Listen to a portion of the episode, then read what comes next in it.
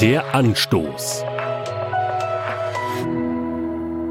Es gibt Ratschläge, die erscheinen mir zu platt, zu schwarz-weiß. Dieser aus dem biblischen Buch der Weisheitssprüche Salomos scheint so einer zu sein.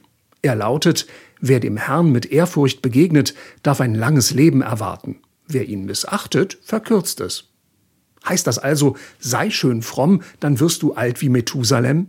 Nein, natürlich nicht. Gott ist kein Buchhalter, der für Wohlverhalten Bonustage auf dieser Erde spendiert.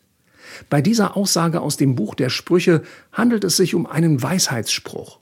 Der spitzt eher skizzenhaft zu, weist hin auf einen zentralen Knackpunkt, und auf einmal lautet die Frage an mich, vertraust du dich dem an, der weiß, wie Leben gelingen kann, nämlich dem Erfinder des Lebens selbst?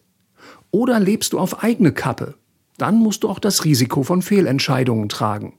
Ja, ich lebe gerne auf dieser Welt. Und ich hoffe, dass Gott für mich noch viele glückliche Tage eingeplant hat. Wie gut, dass meine Zukunft in Gottes Hand ist und nicht in meiner eigenen. Auf keinen Fall aber möchte ich das Gute, das Gott für mich vorbereitet hat, durch Ignoranz ihm gegenüber gefährden. Der Anstoß auch als Podcast auf erfplus.de. ERF Plus. Tut einfach gut.